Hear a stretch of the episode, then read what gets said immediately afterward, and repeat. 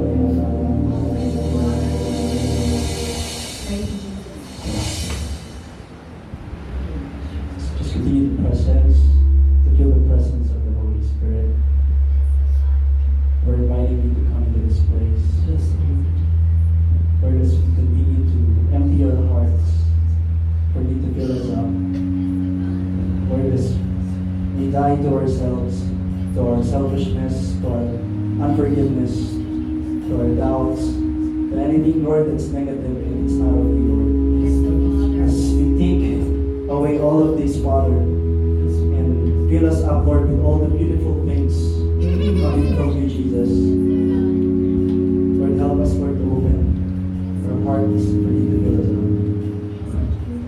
Brothers and sisters, I invite you to close your eyes as we feel the Holy Spirit. Focus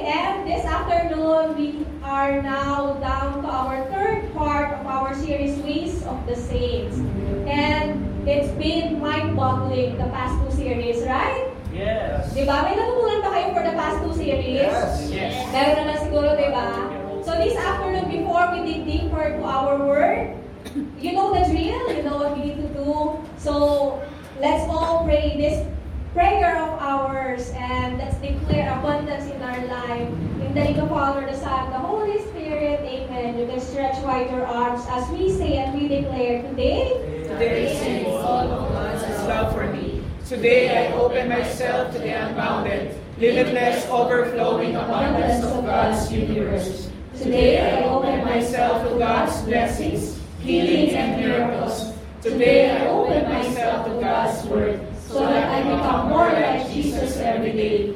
Today I proclaim that I am God's beloved, I am God's servant, I am God's powerful champion, and because I am blessed, I am blessing the world. In Jesus' name, amen. Amen. Amen. Let's honor the word of.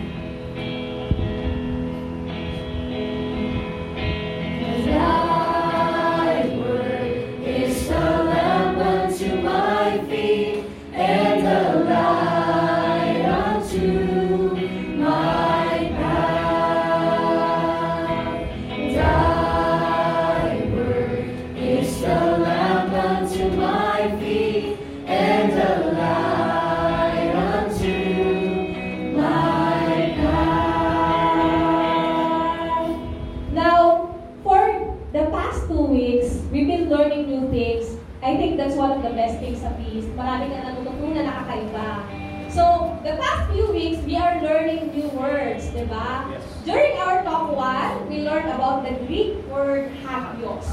Ano yung sabihin ng hagios? Set apart. Very good. So, in talk one, we learned that we are set apart for God's use and purpose only. Now, last week naman, we learned about an, an, a Hebrew word. So, that Hebrew word is Shalem. And ano yung sabihin ng Shalem? Image or statue. Diba? Kaya di ba sinabi natin last week that you are an image of God. And because you are an image of God, you are already a saint. Now, this afternoon, we are going to learn another Greek word. And that Greek word is kenosis. Ayan, kenosis. Ano yung sabihin ng kenosis? Yung kapag i-invite kita ng dinner, sagot mo sa akin, hindi ako pwede, eh, kenosis. Maraming salamat sa support, ah. Feeling ko mga wala kayong pinagdadaanan ngayon.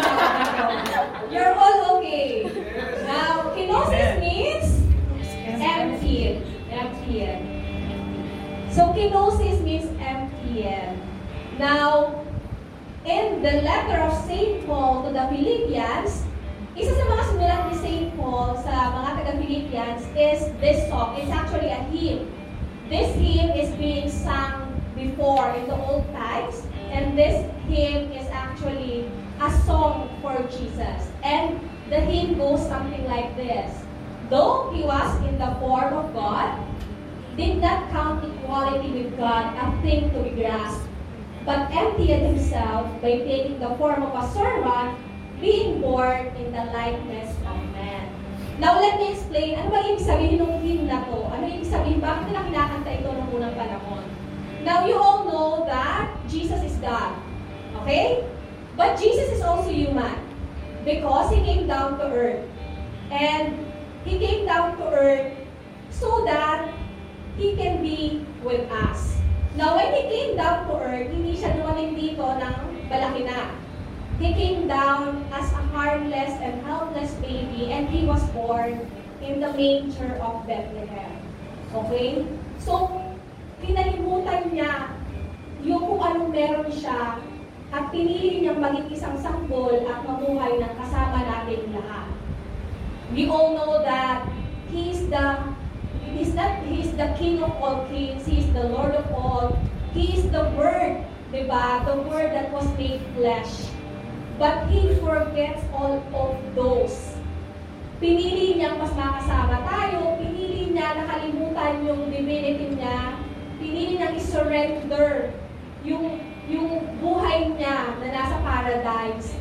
Pinili niya iwanan yung yung yung yung yung pagiging niya so that he can be with us and so he could call all of us his friend.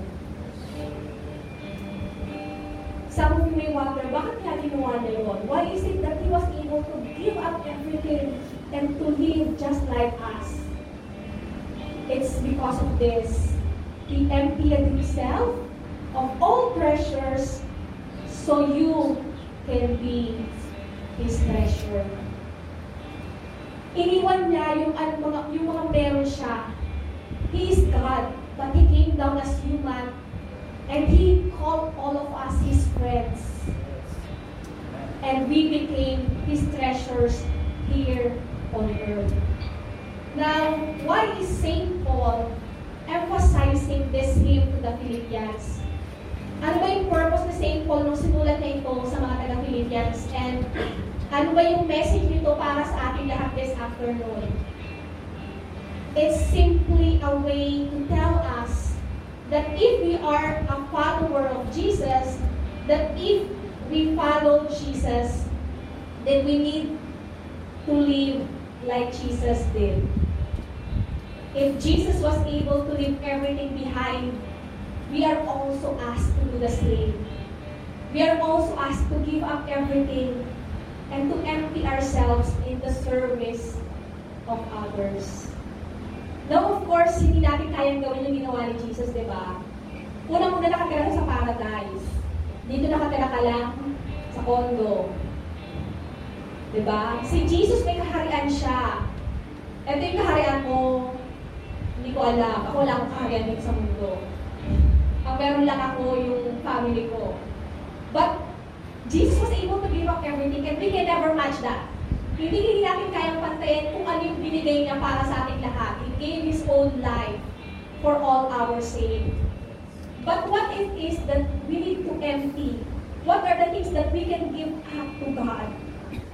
Ano ba yung mga bagay na hinihingi niya na ibigay natin lahat sa Kanya, i-surrender natin sa Kanya? If Jesus was able to give up His paradise, we are also asked not to give up our paradise, but to give up our pride. If Jesus was able to give up His glory, we are asked to give up our garbages and burdens life. And if Jesus was able to surrender His splendor, we are asked to give up our sins. This afternoon, this is the call for all of us. For us to empty ourselves. Then why do we need to empty ourselves? Why do we need, why do we need to give up everything to God? Ask me why. Why? Yung medyo convincing na why. Why? Why? Masarap yung pagkain mamaya. Yung mas convincing pa na why. Why? Yan. Because when you empty yourselves and when you give up something, God will fill you with better things. Diba? Kapag may mga binilift up ka at mga pinapakawalan ka sa buhay mo, pinapalitan yun ni Lord. Yeah, so good. So, you are, you, we are all asked to empty ourselves and to give up those things that we are holding so that God can fill it up with something that is better. Amen? Amen? So, excited na ba kayo na ibigay lahat kay Lord ngayong hapon? Yes! Parang hindi kayo excited. Excited na ba kayo to give up everything to God this afternoon? Super excited. Yes! excited, di ba? Alam natin maulan lahat sa labas. But let's be excited because God will give you something better if you will learn to surrender the things that you're holding on right now. Amen? Amen. Amen. So let the Lord God speak to you today and let Him speak through your heart that you will have the courage to empty yourselves, the strength to give up everything, and the humility to surrender your life to God. Amen? Amen. That's all the word of God.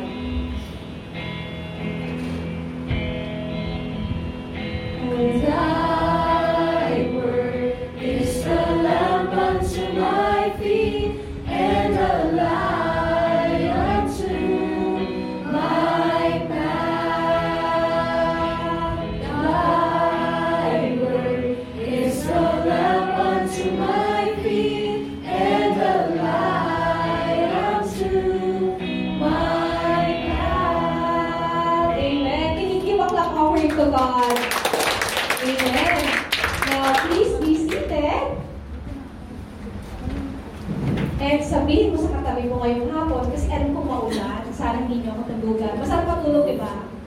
Pag ganito ang panahon, masarap na kumot, tapos matulog.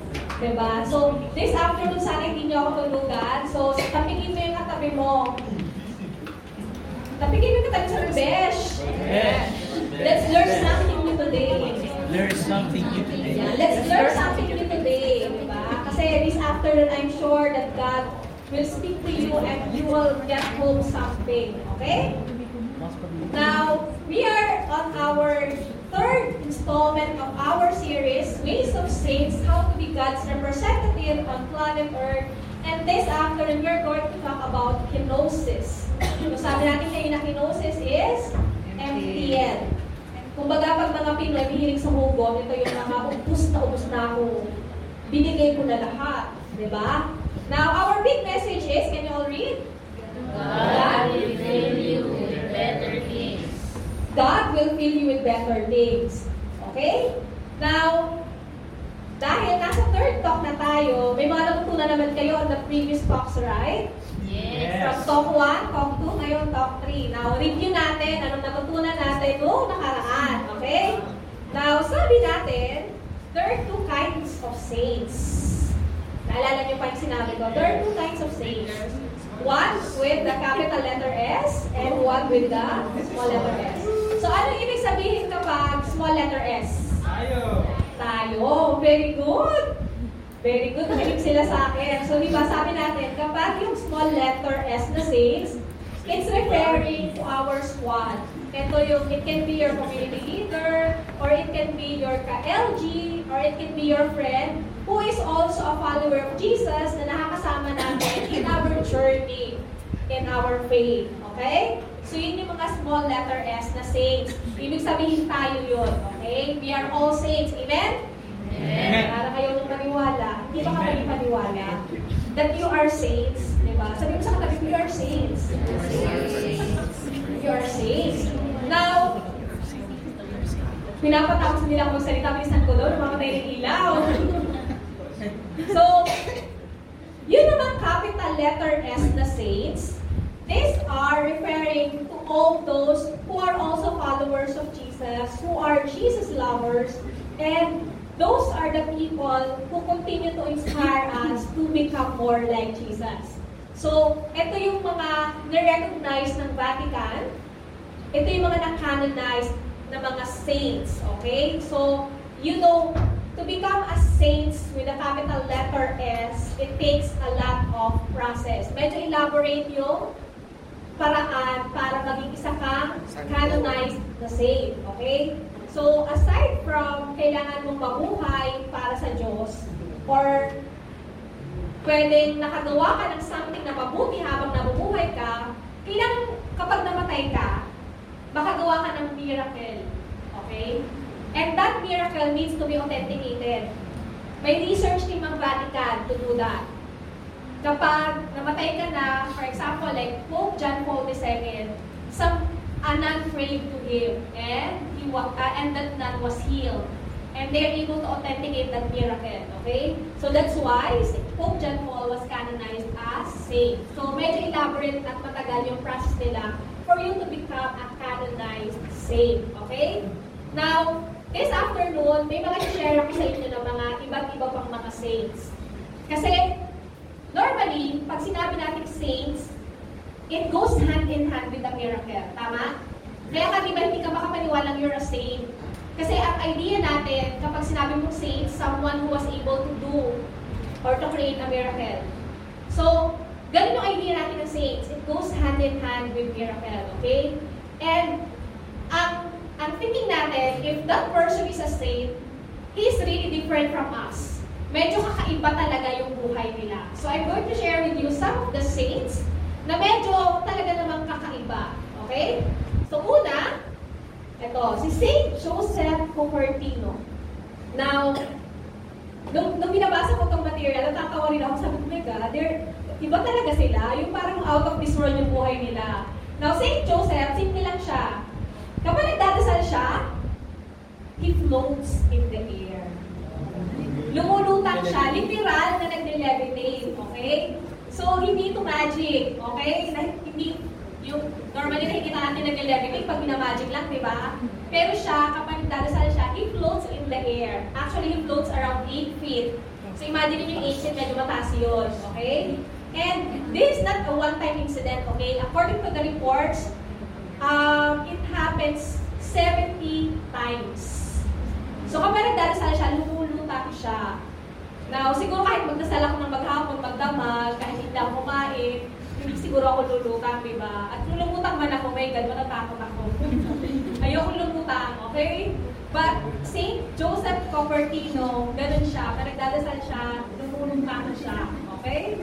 Now, next, Blessed Alexandrina da Costa. Si Blessed Alexandrina naman, he's, she's known for a very long fasting. May nagpa-fasting ba dito sa inyo? One day fasting. Di ba? Ay, Normally, ay. natin. Hindi intermittent fasting ah. Pang diet yun. Most of us, kaya natin mag-fasting one day. Two days. Brother Bo can do fasting for five days. Normally, kapag Holy Week, ini-encourage na tayo na mag-fasting for five days. Yung ang, ang pwede mo lang, wala kang pwede kainin, pwede ka lang uminom ng mga fruit juices. Okay, five days yun. We all know that Jesus fasted for 40 days. Okay, si Blessed Alexandrina, alam niyo ba kung gaano katagal siya nag-fasting? 13 years. 13 years siya nag-fasting. And take note, for those 13 years, wala siyang kinakain. Ang ginagawa lang niya is, nagtitake siya ng daily communion. Ibig sabihin, nagsisimba siya, and she just drinks water. So imagine niyo, di ba, 13 years. My God, ako nga pag isang buwan mamamatay na ako eh. Siya 13 years. Okay? So, dun siya naging kilala for fasting for very, very long time. 13 years. Next, we all know St. Padre Pio. Alam niyo ba yung talent ni St. Padre Pio? Meron siyang talent. Meron siyang gift of bilocation. When you say gift of bilocation, you can be in two places at once. So, ganun si Padre Pio. There is one incident that he was in the convent praying, but he is also seen in another place ministering to other people. Okay? So, meron siyang tinatawag na gift of bilocation. Diba? Alam niyo nung bata ako, dati pangarap ko yan eh. Sabi ko, I want to be in two places at once. Actually, you can do it. Magagawa niyo yun. You can be in two places at once. Tumayo ka sa state line. Yung kaliwa mo nasa kabilang state, yung kanan mo nasa kabilang state. You can be in two places at once. Pero mas kakaiba sa Padre Pio kasi talaga namang literal na multitasking siya na two places at once. So, yun yung gift niya.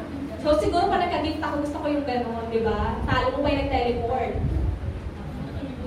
Eto, kilala niyo to. St. Francis of Assisi. So, ano yung meron kay St. Francis of Assisi? Ah, stigmata. Ay, yun. Thank you. So, meron siyang stigmata. Alam niyo yung stigmata? Wounds of Christ. The wounds of Christ. Okay? So, uh, one day, when St. Francis of Assisi was praying, may dumapo sa kanyang ibon, and after that, nagkaroon siya ng mga stigmata. So, meron siyang wounds sa kamay tsaka sa paa. In the same uh, parts kung saan meron wounds si Jesus. Now, ang malupit nun, because he has stigmata, and he was bleeding for the rest of his life. Okay? So, simula nagkaroon siya nun hanggang sa namatay siya, his hands and his feet are bleeding. Diba? Ikaw nga, nagkasugat ka, na-stress ka na eh. Pero siya, all his life, meron siyang stigmata. Okay? So, that's St. Francis of Assisi. And, of course, ayaw mong slides ko. Ayan. Nawala. St. Joseph of Nazareth. Kilala natin lahat yan, di ba? The foster father of Jesus. Actually, he's one of my favorite saints kasi kung hindi dahil sa kanya, di ba, hindi naman mapupulfill yung prophecy. So, nung time na nalaman na nabuntis si Mary, willing na siyang iwan si Mary, di ba? Pero dahil nagpakita ng sa kanya, pinili niyang palagutan si Mary at pinili niyang maging ama ni Jesus at siya yung nagpalaki kay Jesus. Okay? Now, bakit ko siya favorite? Kasi, alam mo yung tinanggap mo yung isang responsibility even though you're, hindi, alam mo hindi naman sa'yo yun. Di ba? So, dapat, dapat maging ano tayo, kagaya tayo ni St. Joseph, na, na we are always willing to take up responsibility. Okay? So, actually, siya rin yung ano, patron saints of workers. Di ba? Kaya sa ating lahat ng magagawa, kailangan dadasal tayo sa kanya. Kasi, yan, patron saint of workers, Saint Joseph of Nazareth. Now, why am I sharing you all these saints? Bakit nag-share ako ng iba't ibang buhay sa inyo ng mga santo? Sabi natin kanina, saints and miracles go together. Pag sinabi mong santo, meron siyang kaiba't lagi ng miracles. But, what is it that is common to all the saints? Ano yung pinaka-common na meron sila? They are able to do the miracle of kenosis. All these saints that have been recognized by the Catholic Church, all these saints that have been canonized, meron silang common denominator, and that is, they are able to empty themselves. Nagawa nilang i-give up lahat ng meron sila. Okay? And ano yung naging kapalit nun? God fill it up with something better. Pinuno ng pag-ibig yung kanilang puso. When they gave up their lives, nung binigay nila yung buhay nila in the service of others, nung binigay nila yung buhay nila for the Lord, God fill it up with something that is better. So, tayo, hindi man tayo ma-recognize ng Catholic Church as saints, but we are also saints because we are always giving ourselves for others. And I hope and I pray na hindi tayo magsawa na naibigay ko ano yung meron natin para sa iba, especially those who are in need. Because when you empty yourselves, God will fill you with better things. Amen? Amen. Amen. Sabihin mo sa katabi mo, God will fill you with better things. God will fill you with better things. And because God will fill us with better things, so someone better will be speaking in front on how you can empty yourself. Okay? So I, I, I invited someone who's better than me. I invited a very, very special brother. Can you all welcome Brother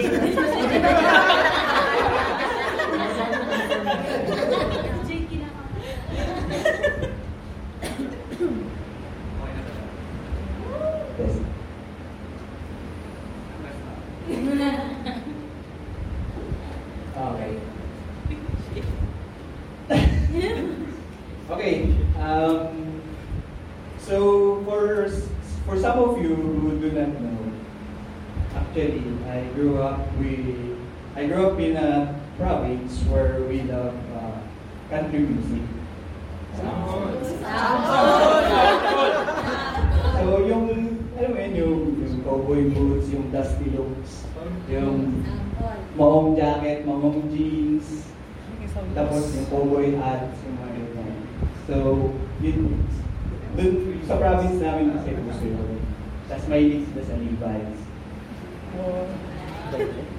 Now, there is this song that um, I want to share with you. Um, actually, sabi ni Jade, kantahin ko daw.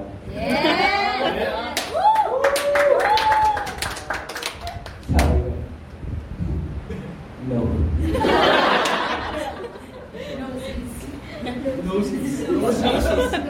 Cannot cease. Kaya ikukwento ko na lang. So, once there was this, um, there was this preacher. Tapos, the preacher was holding a Bible that was stained with blood. And then, tumayo siya sa harap. Then he started telling a story. So yung story ko, nag-tell din siya ng story. And then, sabi niya, um, there was a bus that was heading for Mexico. And it was midnight. And there were four passengers. How many? Four. Four. So there was a teacher, there was a farmer, a hooker, and a preacher. So one preacher did the farmer, the farmer was uh, heading for a vacation, and the teacher was heading for a higher education. Two, they were actually searching for lost souls. So the other one was searching for her soul, so soul searching. That's Lisa was searching for lost souls. And then along the way, um, an 18 wheeler truck hit the bus. So they got into an accident. Tapos, the chorus goes like this.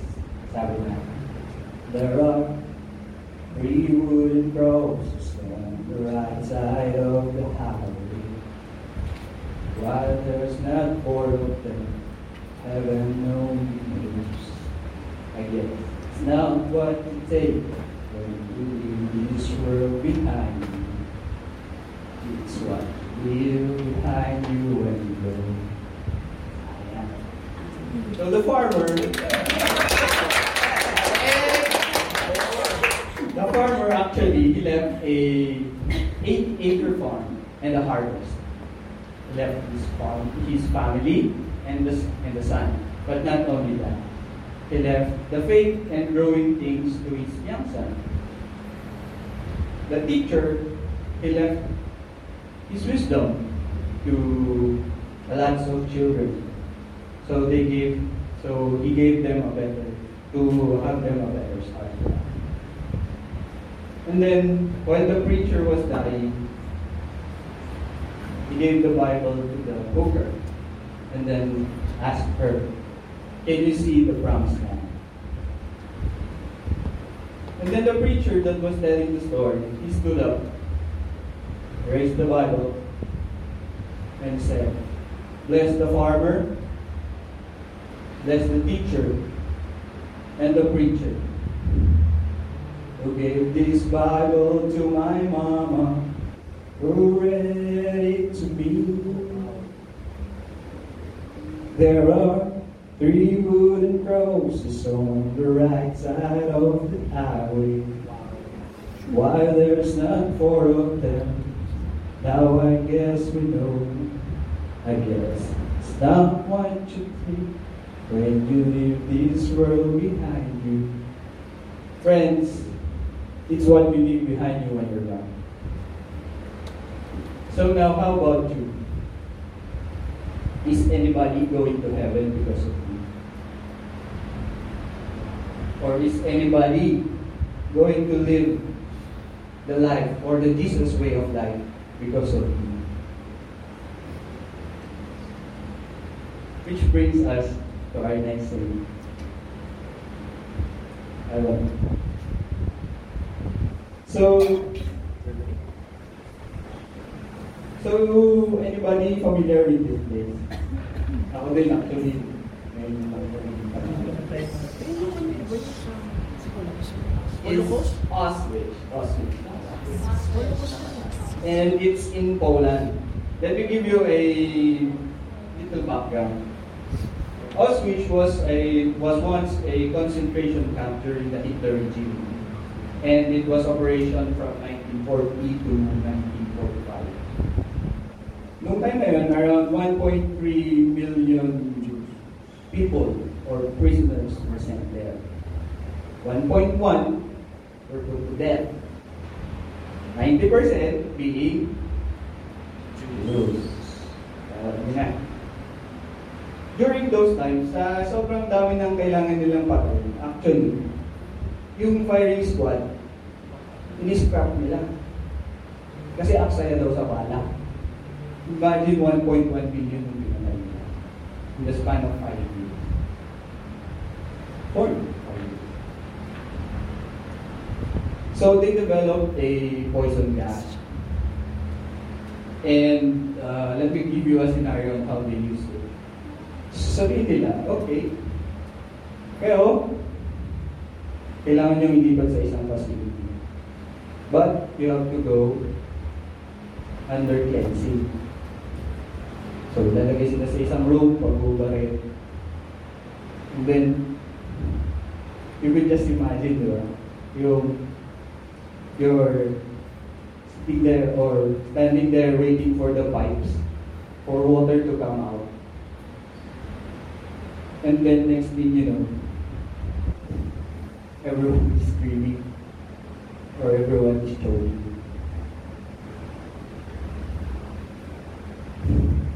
Parang, um, yeah. Some actually were also starved to death. And during that time, there was an incident in Auschwitz at cell block number 14 during the 31st of July, 1941. There was a prisoner that escaped, so the sirens went on. And yung rule kasi noon is that if a prisoner escapes, 10 will be put to death in his or in her place. So since may isang nakatakas, so pili sila sampo.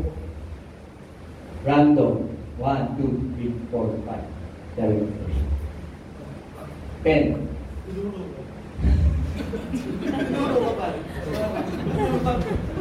And when they were choosing the ten, a prisoner with the name of Francis Gajonice, sabi niya, sumigaw siya. Sabi my son, my children, my family, and my wife, I want to see them again. And then out of nowhere, parang a person came up and said, I will take his place. So, yun na sila. Sabi niya, I will take his place. And so sabi ng mga guards, okay. So, si Francis, tinanggal siya. Then the ten were put into the kung saan sila yan sa chamber, kung saan sila i-start to them. Two weeks after, actually nung binabasa ko to, parang, ano yung, ano yung Hunger Games? Diba? I volunteer as tribute. Diba? Ganun yung nangyari. Tapos, nung nilagay sila sa chamber, two weeks after, binuksan. May nanalo. Only one was alive. And that was Saint Maximilian Kolbe.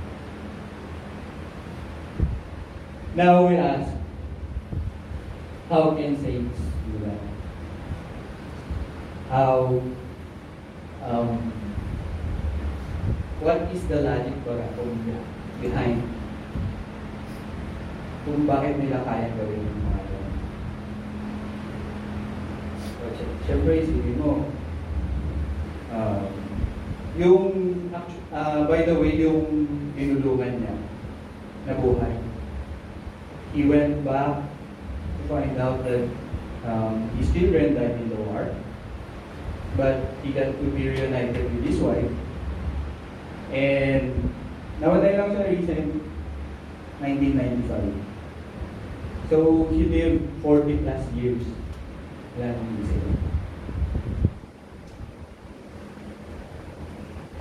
You see, uh, for for Father Colbe or Saint Colbe to be able to do that, kasi pa he had a relationship with Jesus, Jesus and he trusted the teachings of Jesus. That's why he was able to do what Jesus had told us. And ano ba yung, yung inanong dito?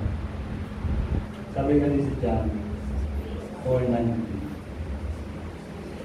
We love because, because he first loved us. So si Father Colbe, since he knows how to love like Jesus, he was really able to love a total of. A total stranger. Seryoso. Just like Jesus did, di ba? He loved a lot of strangers, just like Jesus did. Kaya sabi niya, I will take his place. Sipin niyo, wala na nasa lima, wala na yung, wala na yung biscuit bata, wala na yung 4, 5, 6 meals a day. Pag nakanaya na sila. Wala na. But because he knows how to love Jesus, he was able to love a total stranger. So, how about? Need din ba natin na maghanap ng pagbibilang dyan? Sabihin natin, I, I will take his place. Uli.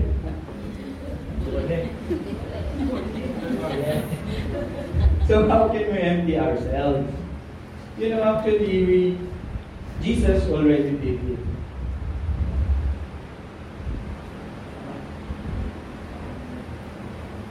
So sabi sa Philippians 2 verse 7, Jesus emptied himself by taking the form of a servant.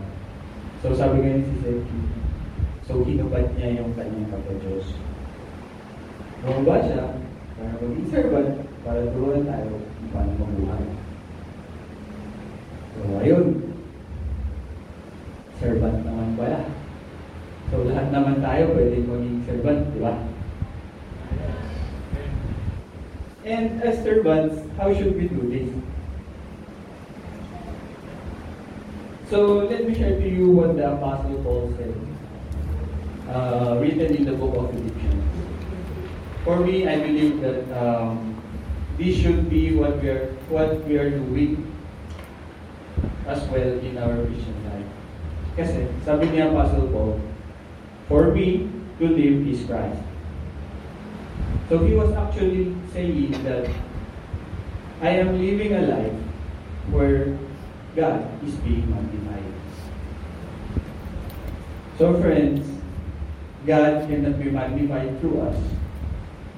He cannot fill us up if we are already full on our own.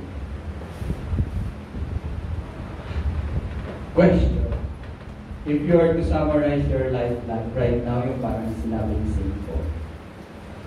For me to live is blank. Money. Pagkatrabaho ko and then later on, I'll retire. Diba? Or power, and fame. Ganun ba?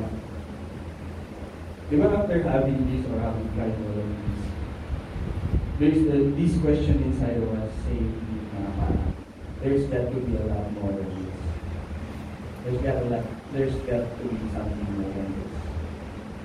There has to be something more than this. And friends, tama friend. you, you are made know God. You are made for His purpose. And you are made to share the love of God to others. And serve others, di ba? Since we are all followers naman, and we are all servants of Jesus Christ, let me tell you about the Eucharist. Go bakit Eucharist? Well, because in our Christian faith, the Mass is the heart. And just like the heart of a human being that pumps blood para tayo, we actually get nourishment at the Mass. And the Last Supper was actually so important that it was written in all four Gospels. Let me open So, the Gospel of Matthew, Mark, Luke, and John. So, in the first three, Matthew, Mark, Luke, they wrote about the breaking of the bread. Nung, when they had the Last Supper, when they were eating. On the fourth Gospel, John wrote about the what Jesus did after. Naalala niyo po ba kung ano yung ginawa ni Jesus after nila kumain? So, kumuha siya ng towel. Nagugas siya ng paa. Yun. So, he washed the feet of the apostles. And, sabi niya, nung after niya winash yung feet ng kanyang disciples, sabi niya, now that I, now that I, the Lord, your, now that I, your Lord and teacher, have washed your feet, you may now relax. Sabi niya. Ano ba? Sabi niya, in episode 3, oh, 3, 2, 1. Now that I, your Lord and teacher, have washed your feet, you also should wash one another's feet. I have set you an example that you should do as I have done for you. So, kung mapapansin nyo, di ba, si Jesus is already giving us something to do. At nagbigay pa siya ng example. Easy na lang. So, kumbaga susundan na lang natin. Just like in the Mass, do you notice that uh, what does the priest say after the Mass? Diba, sinasabi ng priest after the Mass, the Mass has ended, sit down and wait for aftercare. Funny. Sabi niya, the Mass is ended, go in peace to love and serve the Lord. Or sometimes, sabi nila, go in peace, glorifying the Lord by your life. So you are given something to do. You're given a mission after. Hindi manood ng after getting. Because the Mass in Latin actually means. Wala namang pinanganak na walang purpose sa mundo, di ba? We were not born to just take up space, die, and move on. Gaya ng sabi kanina, we were made to share the love of God. Also, brothers and sisters, as followers of Christ, we must know that the Mass is both a dining table and an altar. Ano ba ginagawa natin sa dining table? Ready na ba yun? So, kumakain, di ba? We get nourishment sa dining table. And at the same time, it's also an altar table. Anong ginagawa natin sa altar? Kumakain. Kumakain pa din. sa altar, we give offerings. We offer our- and we empty ourselves to the Lord. Kaya sa altar, being the mass as an altar, you should surrender everything to God. Surrender your sins, your pains, your problems, your pride. Empty yourself so God can fill you up. Empty ah, hindi sinabing mag-iwan ng isang sin. So you, you should empty. So empty din your pocket. empty nga, di ba? Empty. Kasi minsan you go to mass, but then um, sinurrender mo lahat ng problems mo, pero hindi naman lahat binigay mo sa kanya. Pag sinabing empty, i-empty mo na lahat, bigay mo lahat sa kanya para mapalit ka kanya. Friend, if you attend the mass and you're still so full of yourself, you're missing the point. Because the mass is the training camp for food washers. So empty yourself, surrender, and then serve. Serve your serve your spouse, serve your family, your friends, serve your boss or at work, serve all or the people that God will send your way. Kahit ano pa man lahi niya, kahit ano pa man yung amoy niya, kahit ano pa man yung position niya, God has sent them your way. Sabi nga natin, di ba? Sabi nga ni Jackie, di ba? It was all planned. We are not just here by merely coincidence. So God has, God has planned it all. Tama? Amen. So, actually, I'm going to end with a video now. And friends, let me tell you that it's it's really simple. Yeah? Just empty ourselves and remember the most important thing. Well, what is the most important thing ba? Alam niyo ba? Yung sa series natin, alam niyo ba kung ano yung, mas, yung most important The most important thing is to trust God.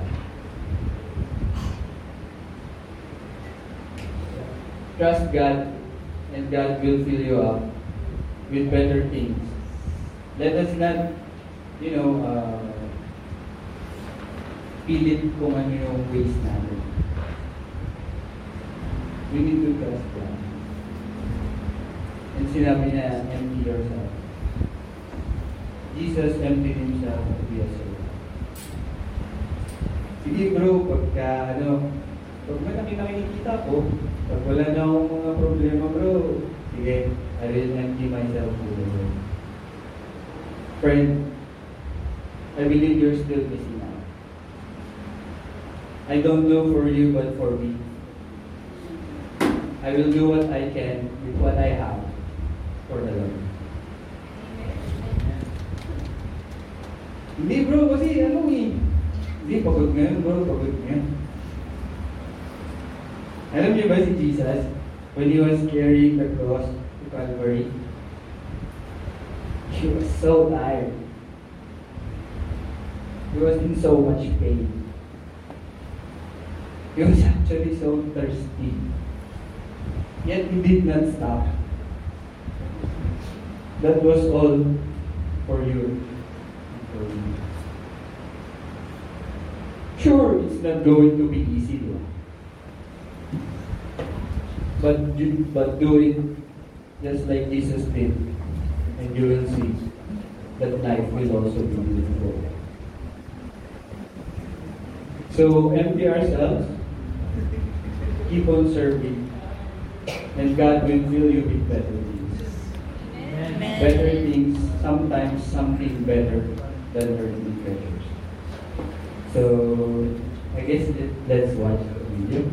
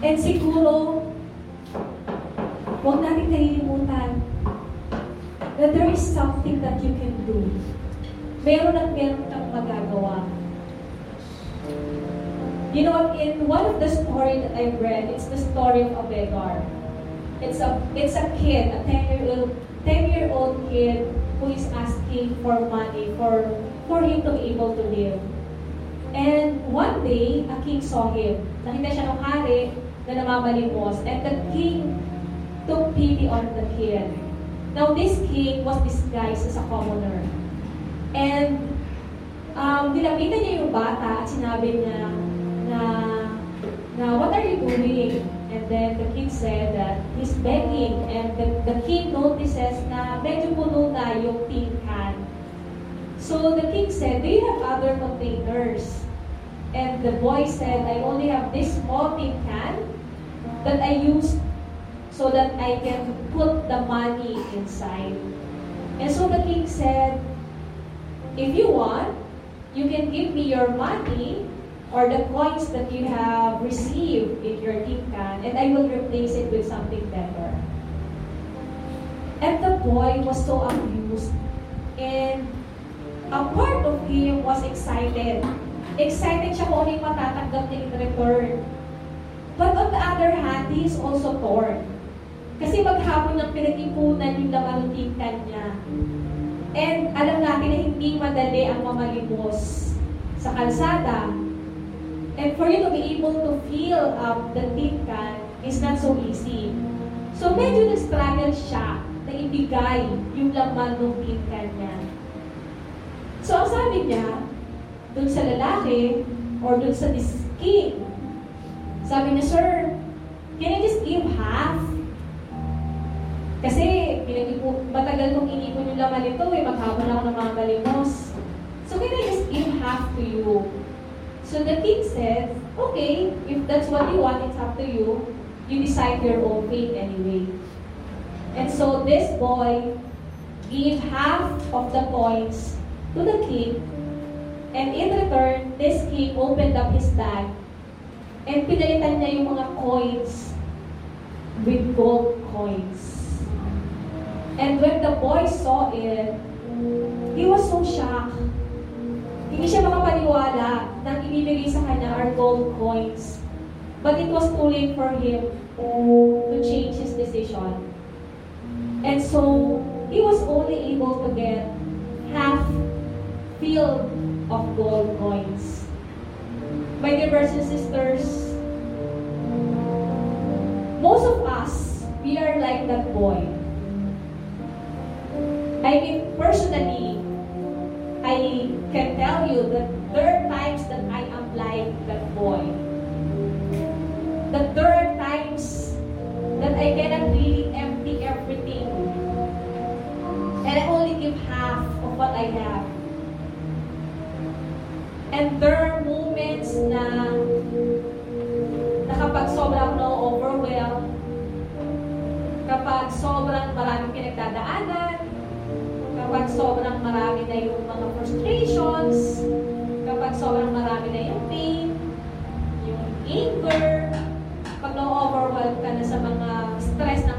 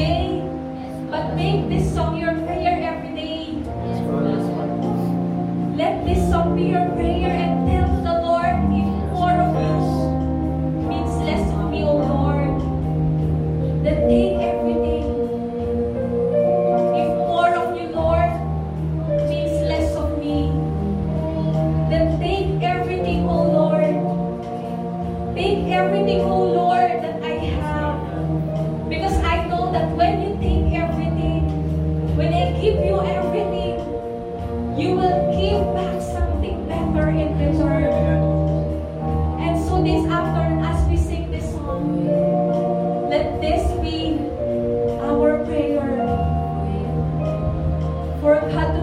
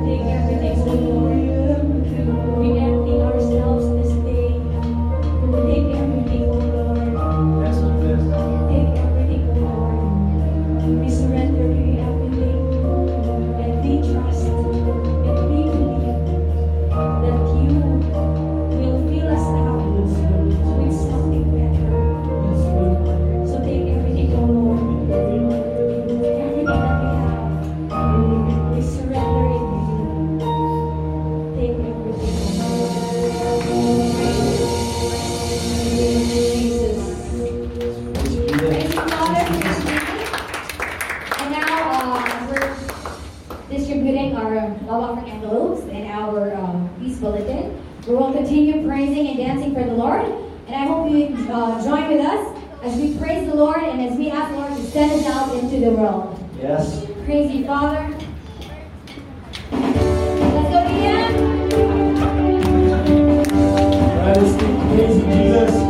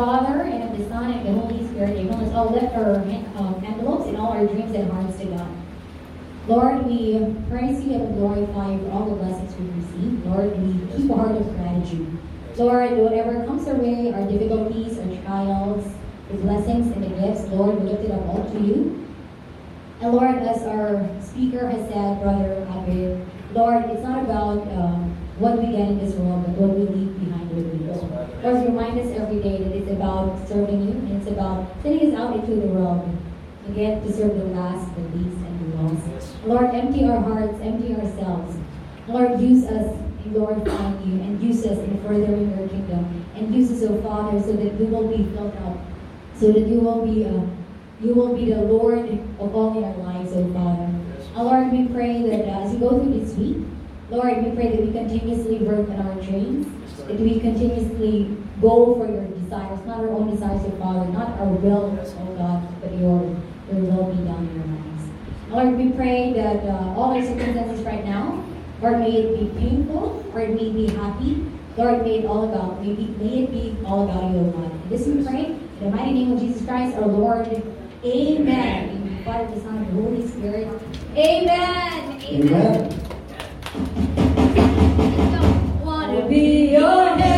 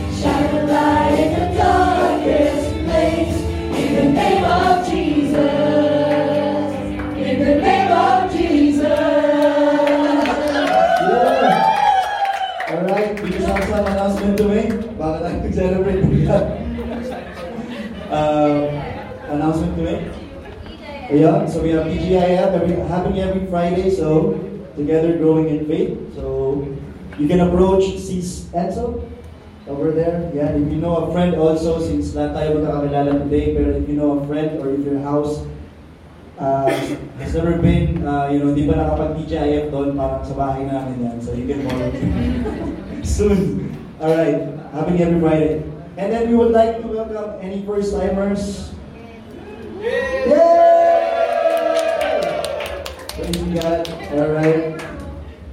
Alright. And then, we will bless the food. You can all stand up. We will bless the food so we can start our fellowship. In the name of the Father, and of the Son, and of the Holy Spirit, amen. Bless us, O Lord, for this thy gifts we are about to receive from thy bounty through Christ our Lord. Amen. The Father, the Son, and the Holy Spirit, amen. See you next Saturday.